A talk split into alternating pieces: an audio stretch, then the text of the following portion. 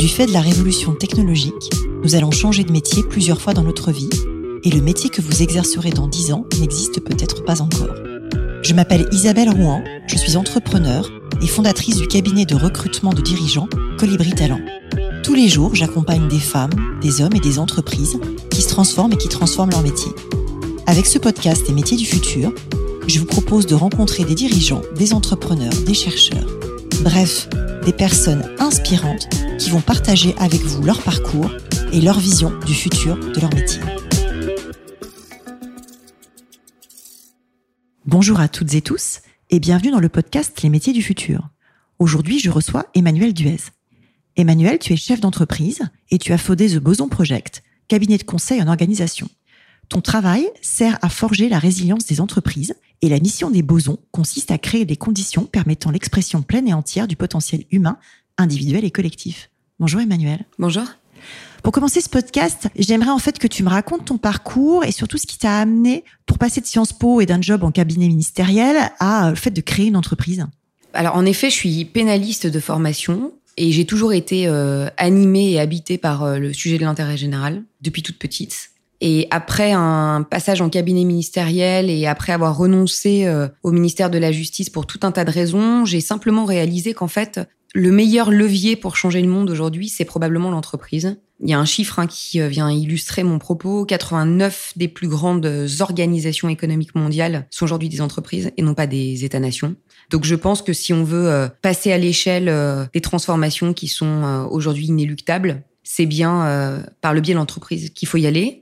Euh, donc ensuite, je suis allée euh, dans une école de commerce, l'ESSEC, et là, j'ai fondé une première organisation qui s'appelle Woman Up, qui travaille sur les sujets de diversité homme-femme et qui existe toujours d'ailleurs et dont la thèse consiste à dire que derrière les attentes des femmes dans l'entreprise, depuis 30 ans, il y a une révolution managériale. Au fur et à mesure des travaux de Women Up, on s'est aperçu que euh, les jeunes générations étaient inconsciemment porteuses des combats féministes des 30 dernières années. Et que ça, ça nous aidait à amplifier cette démonstration, puisque finalement, euh, des patrons qui sont pas convaincus par la chose féminine, il y en a plein. Mais des patrons qui sont pas convaincus par les jeunes au niveau mondial, puisque cette génération est la première génération mondiale dans ses aspirations, c'est plus compliqué à trouver. donc là, on a euh, petit à petit glissé sur l'idée qu'en fait, euh, il y avait une révolution euh, managériale, une révolution euh, de l'entreprise qui était à l'œuvre, qu'elle était sourde, qu'elle était latente, qu'il y avait des signaux faibles un peu partout. Et sur la base de ce constat, deux trois ans après Women Up, donc j'ai fondé The Boson Project, qui est en fait une, un écosystème d'initiatives. Donc dedans, il y a en effet la brique conseil où on a euh, les pieds euh, dans la glaise et on accompagne, on opère des transformations humaines de grandes et petites organisations, mais il y a tout un écosystème d'initiatives, un fonds de dotation, un média citoyen, un tiers-lieu citoyen qui s'appelle Belleville. Enfin, il y a plein d'éléments qui font que euh, ça constitue une sorte de NAS dans laquelle rentre un chef d'entreprise ou un actionnaire et que s'il veut penser, s'il veut transformer, s'il veut être interpellé, s'il veut approfondir, s'il veut se connecter, il doit pouvoir tout faire avec toujours cette euh, conviction chevillée au corps, il n'y aura pas de performance durable sans excellence humaine.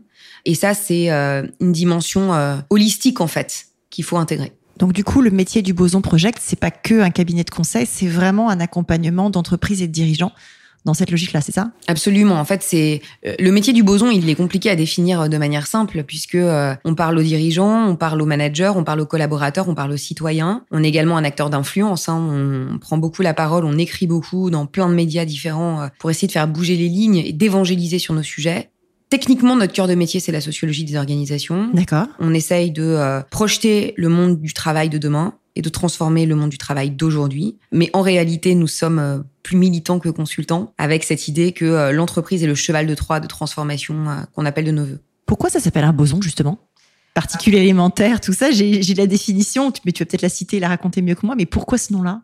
Alors en effet, le boson, c'est le boson Higgs qui a été découvert il y a quelques années, en fait en même temps que le lancement de The Boson Project, par un monsieur qui depuis 30 ans disait à tout le monde que le boson de Higgs existait et personne ne le croyait. Et puis au bout de 30 ans, la démonstration a été faite. Et on s'est rendu compte qu'il y avait euh, une particule élémentaire à l'origine de tout. En tout cas, c'est la plus petite découverte à ce jour, qui a trois propriétés physiques. Aujourd'hui, à date, en dessous d'elle, il n'y a rien. C'est à partir d'elle que tout se crée. Et elle n'est rien toute seule, puisqu'elle elle attire à elle, c'est un agrégateur d'énergie. Et nous qui travaillons sur les hommes et les femmes, ce qui est quand même la base de la sociologie, qu'ils soient euh, collaborateurs, consommateurs ou citoyens, en fait, on travaille sur les bosons de nos sociétés. Et sans les hommes, il n'y a rien qui sera transformé. Un homme tout seul ne peut rien changer. Et en réalité, c'est ce qu'on essaye de faire, de créer les conditions d'une énergie collective, utile, transformatrice, pérenne. Et c'est quoi ta vision justement du futur euh, du travail? Parce qu'on l'a pu aborder tout à l'heure, mais qu'est-ce que tu vas chercher? Comment tu analyses les choses? Alors, comment on fait déjà? Ben on, est un centre de recherche, donc on publie, on produit énormément d'études et d'enquêtes et d'analyses et d'événements de contenu euh, toute l'année. Ça occupe euh, beaucoup de nos temps. Et en plus, on est une, équipe très euh, transdisciplinaire, donc on essaye de croiser les regards. Vous êtes quoi, une trentaine de personnes aujourd'hui? Absolument, beaucoup issus des sciences humaines, du design, de l'architecture, même du droit, hein, comme quoi tous les chemins mènent à Rome. Ça, c'est sur le comment et sur le quoi. Écoute, c'est difficile de répondre à cette question aujourd'hui, pour être tout à fait honnête, parce que euh, on vit dans un monde euh, pandémique qui est tellement euh, flou, incertain, aléatoire, qu'il est complexe aujourd'hui, voire presque impossible, je pense, d'affirmer une sorte de futur du, du, travail. Par contre, je peux te dire ce que nous, on projette et ce qu'on aimerait qu'il advienne. Et je pense que c'est d'ailleurs le vrai paradigme. Il ne s'agit pas d'éclairer l'avenir, il s'agit de le choisir. C'est le contexte dans lequel on est. C'est Abraham Lincoln qui dit ça, je crois. Absolument. Et pour choisir l'avenir, nous, on a euh, des partis pris qui sont très importants. On pense que euh, ce qui doit advenir, c'est une révolution de la valeur. Donc pas simplement une transformation humaine, pas simplement une transformation digitale, pas simplement une transformation environnementale qui occupe beaucoup les entreprises aujourd'hui, mais c'est une nouvelle définition de ce qu'il y a de la valeur et de la manière dont on la génère cette valeur. Donc une réflexion qui va de la performance financière, qui reste hein, le, centre névralgique d'une organisation quelle qu'elle soit, d'une entreprise en tout cas, jusqu'à ce qui apporte de la valeur. Et là, au sens plus euh, philosophique du terme, qu'est-ce qui est utile aux hommes et aux femmes dans et en dehors de l'entreprise? Qu'est-ce qui est utile euh, au collectif, à la société, dans un contexte où en fait les problématiques euh, sociétales, faire société demain, viennent se télescoper avec les enjeux de l'entreprise. Et puis surtout, qu'est-ce qui est utile au monde? Et moi, je crois que c'est ça, le, futur du travail, ça sera la capacité à passer au tamis tout ce que l'on fait par rapport à cette notion d'utilité et de pouvoir euh, renoncer à ce qui n'est pas utile. Je crois que les entreprises qui ne sont pas fondamentalement utiles demain, utiles à soi, utiles aux autres, utiles au monde, et je parle pas là d'une dimension euh, béni oui oui, euh, philanthropique, hein, je parle vraiment de business, je parle de développement des hommes et des femmes, je parle de consommation. Si on n'est pas en capacité de répondre à cette question, à quoi sert-on profondément? Est-on utile ou pas? Au monde de demain, bah, ça va être compliqué. On passe pas le cap. Et c'est intéressant parce que tu alignes ce que moi j'appelle les 3 P, donc la notion de profit, de people et de planète, en fait, ou de société, on va dire. Et c'est ces trois dimensions-là qui se combinent. Donc c'est vrai qu'on se rejoint pas mal sur l'analyse. Tu affirmes dans le site du Boson Project que la clé du succès à long terme d'une entreprise, c'est l'alignement. Est-ce que tu peux euh, nous en dire un peu plus? Alors ça, c'est un vaste sujet. Oui, oui, je crois, et je suis pas toute seule d'ailleurs. Hein. On est, on est beaucoup aujourd'hui à utiliser ce terme. L'alignement, c'est euh, la mise en cohérence au sein d'une organisation entre le business model et le modèle social. Le modèle social étant euh, la fabrique à performance, en fait, en interne. L'alignement, c'est euh, la mise en cohérence entre euh, la promesse collaborateur et la promesse consommateur sachant que les frontières se floutent. Hier, on lançait euh, quelque chose qui est très important pour moi, qui s'appelle Youth Forever, qui est un fonds de dotation pour la jeune génération qui est très sacrifiée par l'époque. Et on avait un témoignage remarquable de L'Oréal et notamment d'Eva Azoulay, qui est la patronne mondiale du talent. Et Eva nous disait, en fait, je ne peux plus aujourd'hui séparer la RSE, la direction commerciale de mes jeunes, donc imaginez euh, les jeunes consommateurs de demain, et euh, mon sujet RH. Parce qu'en réalité, c'est le même enjeu, ce sont les mêmes personnes qui attendent les mêmes choses. Donc c'est ça, le, ce qu'on appelait euh, il y a quelques années la symétrie des attentions. Ça devient une réalité aujourd'hui, c'est-à-dire que on est face à des talents qui sont des citoyens, qui sont des clients, qui euh, attendent de l'entreprise une transparence absolue, une cohérence absolue. Et donc on peut pas, euh, par exemple, euh, expliquer à ces euh, jeunes talents que on est une entreprise qui change le monde si on n'est pas en capacité de renoncer à certaines business units qui clairement ne sont pas du tout en train de changer le monde puisqu'elles sont les émanations du monde d'hier. Je pense par exemple à l'eau en, en, bouteille. L'eau en bouteille, le test sur les animaux quand tu fais de la cosméto, ce genre de choses. Et donc l'alignement, en fait, ça s'entend comme une forme d'éthique. Hein. C'est Pierre Réverdy, le poète français, qui donne cette définition magistrale de l'éthique, l'esthétique du dedans. Tu dis que t'es beau dehors, mais montre-moi à quel point à l'intérieur c'est vrai aussi. Je dirais que l'alignement repose sur euh, deux piliers. Le courage d'une part, le renoncement d'autre part. Le courage qui doit être euh, l'apanage euh, du leadership, C'est probablement la première qualité dont on a besoin aujourd'hui dans l'entreprise. Et le renoncement, qui est un mot qu'on n'a pas le droit de citer dans l'entreprise, encore moins dans l'économie, Isabelle, mais qui malheureusement va devenir incontournable. Et quand on fait ce constat-là, comment est-ce qu'on peut engager un collaborateur en fait? C'est quoi le futur de l'engagement du collaborateur? Alors, plusieurs éléments. À la faveur de la pandémie, chez les Bosons, on a réalisé plusieurs baromètres. On en a réalisé un trois mois après euh, le début euh, du confinement et on vient d'en réaliser un autre, qui est le miroir du premier, donc à plus d'un an d'intervalle. Et à la question euh, qu'est-ce qui vous engage? Qu'est-ce qui vous a manqué le plus? Qu'est-ce qui va vous remettre en mouvement et vous donner envie de vous donner, en fait? La réponse est la même. C'est l'autre. Ça, c'est le premier élément, c'est que je pense que le, fuel de l'engagement dans l'entreprise, ça reste euh, ce collègue, euh, cette équipe, ce collectif qu'on n'a pas choisi, cette famille qu'on n'a pas choisi, mais avec qui on interagit, avec qui on grandit. Plus que le secteur d'activité, plus que le statutaire, et en fait, devant l'alignement devant l'engagement des organisations. C'est super intéressant et je crois qu'il faut absolument l'avoir en tête. Dans la vie d'un individu, une entreprise, c'est d'abord avant tout un collectif, en fait, qui vit, qui vibre, qui avance. Ce qui a manqué pendant ces longs mois qui s'égrènent et euh, ça n'en finit pas, c'est euh, le plaisir de se retrouver euh, les uns avec les autres, les uns à côté des autres, de se toucher, de se sentir, de discuter de tout et de rien. Et en fait, c'est d'abord ça, une entreprise. Donc ça, c'est le premier élément. Le collectif, l'autre. Et donc l'entreprise doit devenir ou redevenir un lieu de fraternité sincère, authentique, sans masque, au sens euh, au sens, figuré du terme. On est bien d'accord. Au sens, on arrive en étant exactement comme on est et on a le droit d'avoir et on, veut et on aspire à avoir des relations humaines de qualité ultra authentiques, ultra sincères avec les gens avec qui on bosse. Premier élément. Et le deuxième élément, je pense que c'est le sujet d'alignement. C'est que euh, qu'est-ce qui va engager demain? C'est euh, des boîtes cohérentes. Mais qu'est-ce que c'est exigeant la cohérence? Qu'est-ce que c'est exigeant?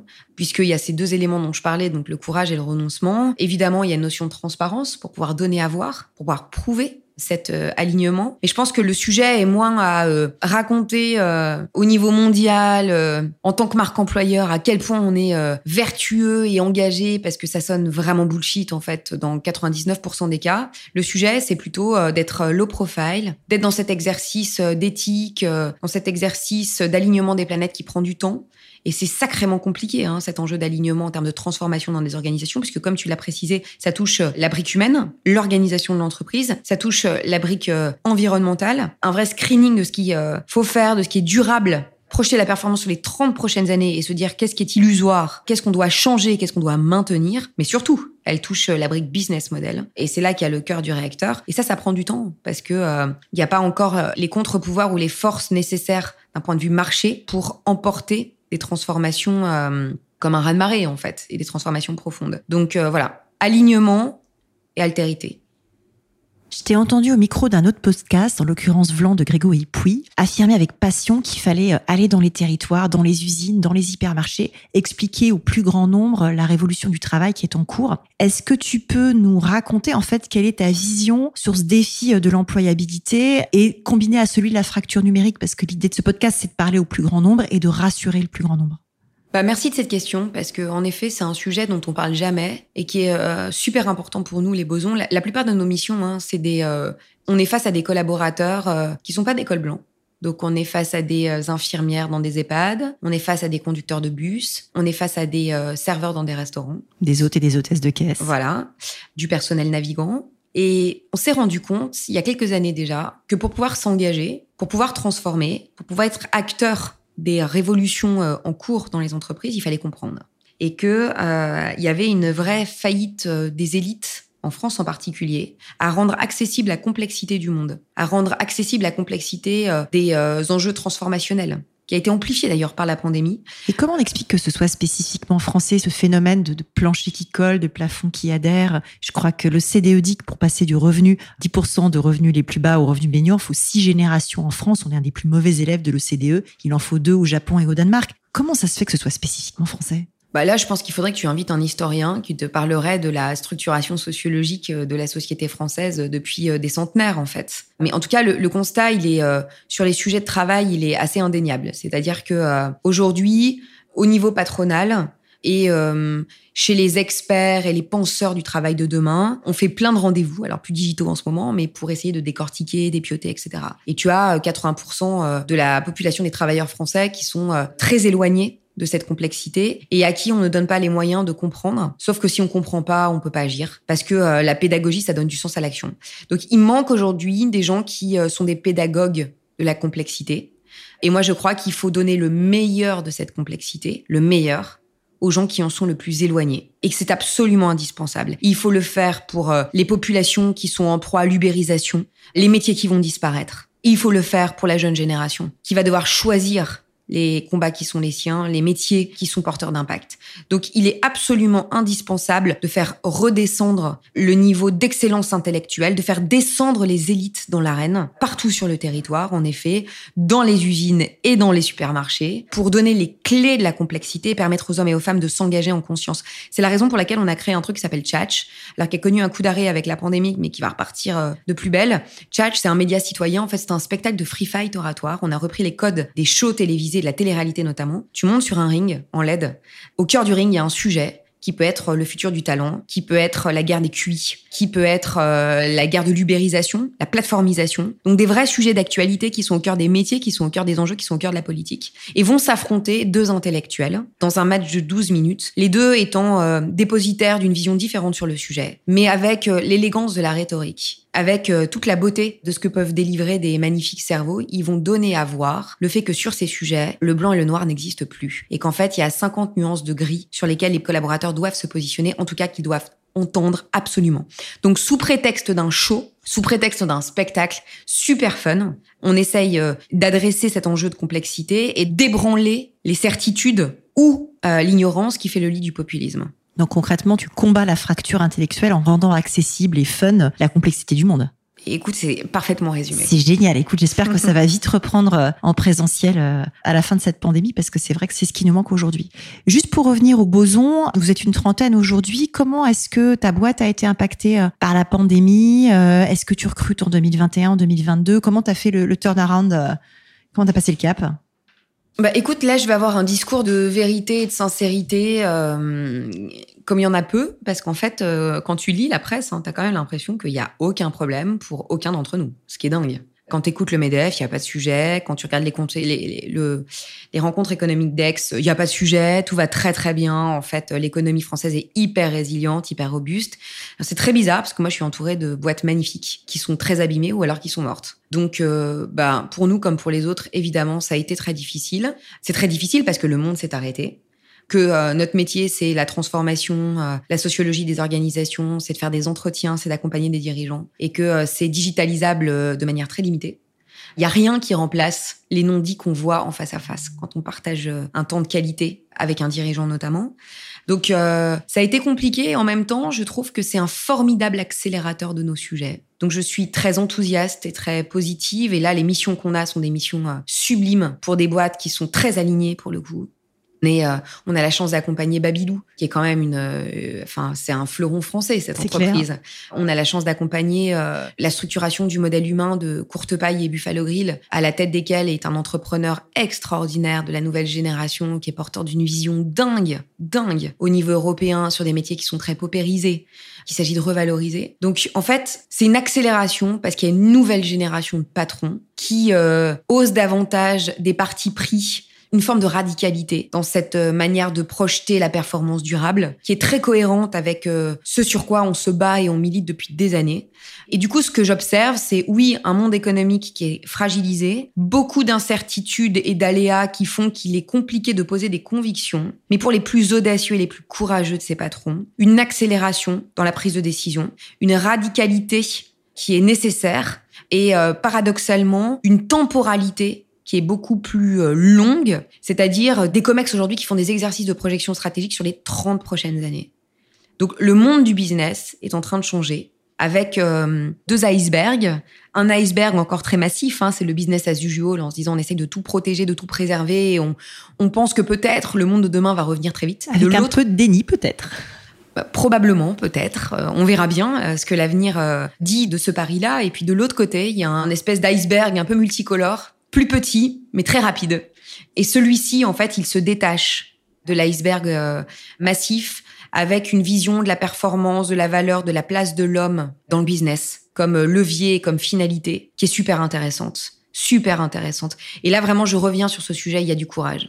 il y a du courage. Du courage et de la résilience. Absolument. Qu'est-ce que tu penses nécessaire de faire aujourd'hui ou qu'est-ce que tu fais déjà pour anticiper ces fameuses évolutions, ce fameux iceberg euh, multicolore? Bah nous, ce qu'on fait, parce que c'est au cœur de notre métier, hein, c'est que on observe, on décrypte, euh, on écoute, on formalise, on restitue. Et, tu agis derrière. Avec Chat, tu agis. Absolument. Alors oui, oui, bien sûr. Mais disons que pour capturer ces signaux faibles, puisqu'il y a beaucoup de choses qui se passent et qu'il euh, y a une explosion de projections, notre métier, c'est quand même l'écoute. Et ensuite, restituer ce qu'on a observé et du coup ce qu'on projette en termes de vision au plus grand nombre. L'intégralité de nos contenus sont euh, en open source. Ils sont 100% euh, disponibles à 100% des hommes et des femmes qui peuvent être intéressés par ces sujets. Et puis ensuite, on agit. Alors, on agit de plein de manières différentes. En effet, euh, les bosons, c'est les pieds dans la glaise, donc la partie concrètement transformons les organisations, main dans la main avec les dirigeants d'une part, les actionnaires et puis les collaborateurs d'autre part. Et on transforme les organisations sur deux enjeux en particulier. Le premier, donc, c'est toute la chose humaine le modèle social, les sujets de culture, de management, d'organisation, de gouvernance. Et le deuxième, c'est la partie spatiale, sur laquelle on travaille depuis cinq ans maintenant, en se disant que euh, il est urgent de faire de l'architecture et de l'espace un levier de transformation comme les autres, parce que ça a une puissance inouïe pour modifier les comportements.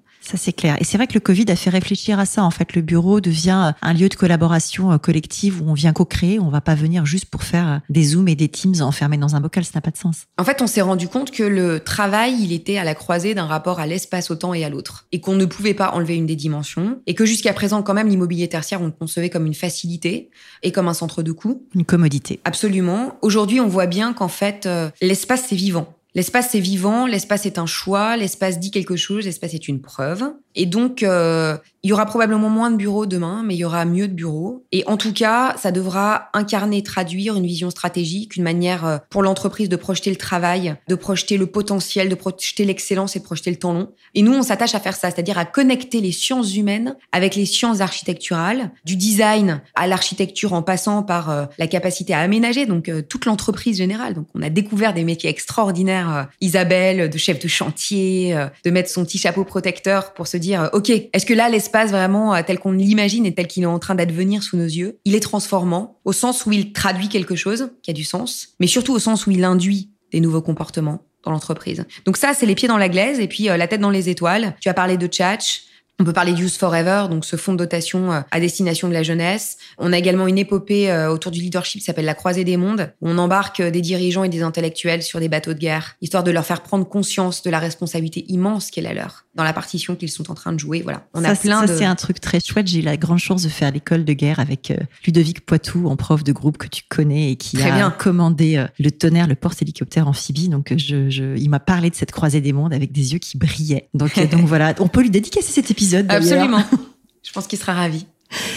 Quel conseil aujourd'hui tu donnerais à une jeune ou à un jeune pour préparer son arrivée sur le marché du travail? D'abord, premier élément, il faut avoir conscience que les, jeunes qui arrivent sur le marché du travail, c'est une génération qui est sacrifiée hein, par l'époque. Qu'ils soient col blanc, qu'ils soient col ciel, qu'ils soient col bleu, euh, qu'ils soient euh, métropolitains ou, euh, ou plus ruraux. Globalement, en fait, c'est une population qui est en détresse économique, psychologique et scolaire et que on est là dans l'explosion des plans jeunes côté gouvernement, mais la réalité c'est que ça va être très compliqué pour eux parce qu'ils vont porter les stigmates de cette pandémie en termes d'employabilité, en termes de stage, en termes d'apprentissage, en termes de connaissances fines du monde de l'entreprise avant même euh, d'avoir un job, et que quand ils seront en compétition avec la génération d'après, ça va être euh, sacrément chaud pour eux.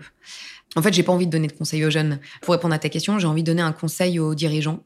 C'est une histoire d'éthique aujourd'hui que de réparer cette euh, génération qu'on a abîmée, volontairement ou involontairement, c'est pas tout à fait le sujet, mais en tout cas, là, on est face à une jeune population qui a été euh, fracassée par le Covid dans ses études et qui euh, se considère comme étant empêchée. On sort d'une étude européenne menée pour L'Oréal auprès des moins de 25 ans, qui montre que cette génération, elle est en détresse psychologique parce qu'elle est empêchée. Elle est empêchée de poser les fondations de sa vie personnelle, économique, professionnelle et elle est empêchée surtout de déployer ses ailes sur les grandes transitions sur lesquelles elle souhaiterait se positionner. La première attente hein, des moins de 25 ans, c'est l'impact dans le monde professionnel. L'impact, ça veut dire pouvoir être utile et pouvoir le quantifier. Et en fait, ce qui les rend euh, fragiles et ce qui les rend fébriles, c'est euh, cette projection sur une incapacité à l'impact parce qu'ils ne parviennent pas aujourd'hui à déployer leurs ailes. Elles sont cassées, elles sont abîmées. Donc, euh, je pense qu'il y a une responsabilité de l'entreprise pour une raison économique parce que sans talent, on n'est rien. Il faut maintenir l'emploi des jeunes. Il faut faire de la discrimination positive sur les moins de 30 ans et sur cette génération pandémie. Il faut euh, aider, il faut faire du mentorat, il faut faire du mécénat, il faut partager la connaissance sur les grandes transitions avec cette population pour lui permettre de euh, faire des choix en conscience. Donc ça, c'est le premier élément. Et au-delà du, sujet économique, en fait, il y a un sujet euh, éthique. C'est que la jeunesse est une manière d'être au monde. La jeunesse est un rapport au temps long. La jeunesse est fondamentalement, génétiquement au cœur de l'entreprise fondamentalement. Et donc, il faut euh, une place plus grande encore à cette jeune population au cœur de nos organisations pour permettre de capturer l'avenir et lui permettre d'opérer des grandes transitions. Donc, capturer l'avenir et le réparer. Absolument. J'aime bien terminer par des questions un peu plus personnelles. Et la première que j'ai envie de te poser, c'est comment est-ce que tu concilies ta vie pro et ta vie perso? Bah, j'ai un. Elle est compliquée cette question. Écoute, euh, certains qui regardent ma vie considéraient qu'elle n'est absolument pas équilibrée, mais moi j'ai trouvé l'équilibre dans mon déséquilibre. Et comment je concilie euh, Je vis entre Paris et la Bretagne. Quand je suis à Paris, je suis complètement dédiée à mon sujet, à mes idées, à mon engagement, à mes clients, à mes partenaires. Et donc le, rapport espace-temps, tu vois, j'ai un espace-temps où je suis à, à bloc. Je me pose aucune question. Et j'ai un espace-temps où je suis à bloc avec mes bébés, puisque j'en ai deux. Je travaille pas le vendredi. Ça, c'est cool. Ça, c'est très bien. Et ça me rend tellement plus forte, en fait. Ça me rend tellement plus forte. Ça me rend tellement plus forte en tant que femme et en tant que maman. Mais surtout, ça me rend vachement forte dans mon job. Parce que euh, je suis nourrie de euh, ce que j'observe. Ça me donne une, un shot d'enthousiasme, d'optimisme et d'engagement de dingue d'avoir deux petites filles à élever dans le monde de demain et de me dire que euh, moi j'ai peut-être un rôle à ma toute petite échelle à jouer dans le fait de créer les conditions pour que ça soit bien pour elles en fait. Quelle est la responsabilité la plus noble que de permettre au futur d'advenir il y en a pas. Mais c'est ça le, rôle d'un chef d'entreprise, c'est ça le rôle d'un entrepreneur, euh, c'est ça le rôle d'un dirigeant. Voilà, je coupe le temps et en même temps, il y a une porosité de dingue et elle est intellectuelle entre les deux. Elles sont la raison de mon engagement. C'est super parce que ça donne vraiment le message qu'on peut être maman et surtout jeune maman et avoir euh, toutes ces ambitions-là. Donc c'est vraiment quelque chose que je tiens à faire passer au micro du podcast. Moi, je me suis empêchée de le faire, je pense, quand j'avais des enfants de l'âge que tu décris. Maintenant, les miens sont grands et je le fais du coup, je pense, dix ans après toi, avec peut-être quelques regrets. Mieux vaut tard que jamais. Mieux vaut tard que jamais, exactement. Donc c'est un super message. Et le papa, enfin en tout cas le compagnon, la compagne est hyper important dans l'histoire quand même. Hein. C'est euh, ça, faut pas se cacher. Euh, c'est une partition qui s'écrit à deux, l'équilibre. C'est clair. Est-ce que tu pourrais me décrire ta journée type, si tu en as une? Bon, J'en ai pas, mais je peux te dire une journée dingue d'Emmanuel Duez. Elle se lève euh, tôt quand même. La plupart du temps, je saute sur un taxi euh, moto euh, à 8 heures du mat pour aller à Trifouilly-les-Oies, accompagner un COMEX sur des sujets de projets d'entreprise, de vision. Là, le dernier, on a parlé de transition alimentaire et d'école de la vie. Comment faire d'une entreprise, en fait, un réceptacle pour ces deux enjeux majeurs.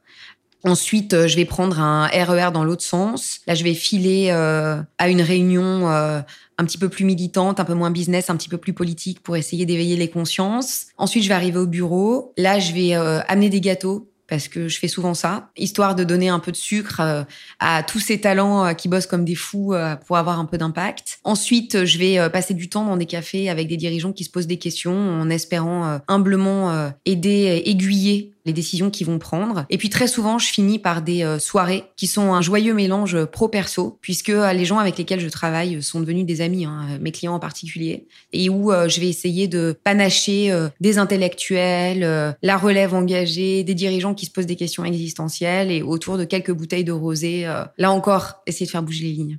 Qu'est-ce qui te fait lever le matin? Écoute, la, vérité, c'est que c'est mes petites hein, qui me lèvent le matin. Approximativement entre 5 et 6 heures du mat.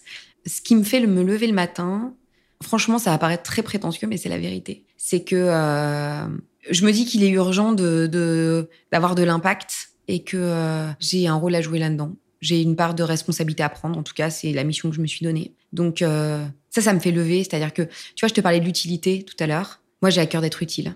Et d'ailleurs, c'est comme ça que je screen ma journée. Toutes les semaines, je fais un inventaire de tout ce que j'ai fait la semaine, en essayant de faire en sorte que toutes les heures aient été utiles. C'est complètement schizo, hein, euh, mais c'est vraiment comme ça que je fonctionne. c'est un bon arbitrage pour gérer son temps.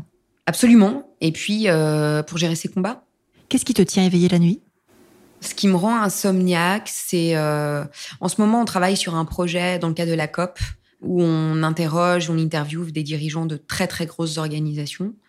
Et je pense que l'accélération des grandes transitions environnementales notamment, euh, dont j'ai pris conscience, hein, comme euh, tout citoyen euh, qui se tient informé, euh, m'interpelle. C'est-à-dire aura-t-on le courage nécessaire dans le temps imparti? Ça, ça me tient éveillé. Le deuxième sujet, c'est que comme tout chef d'entreprise et comme tout manager, les problématiques humaines me tiennent éveillé. C'est-à-dire que j'ai vraiment à cœur d'avoir une entreprise euh, exemplaire. Le terme est trop important, mais en tout cas dans lequel euh, je m'applique à moi-même tout ce qu'on raconte dehors. Donc qu'on soit un lieu où on peut s'épanouir, où les gens se sentent bien. Et c'est compliqué dans le contexte actuel de faire en sorte que euh, les jeunes générations se sentent bien. Et ça, ça me, ça m'angoisse en fait.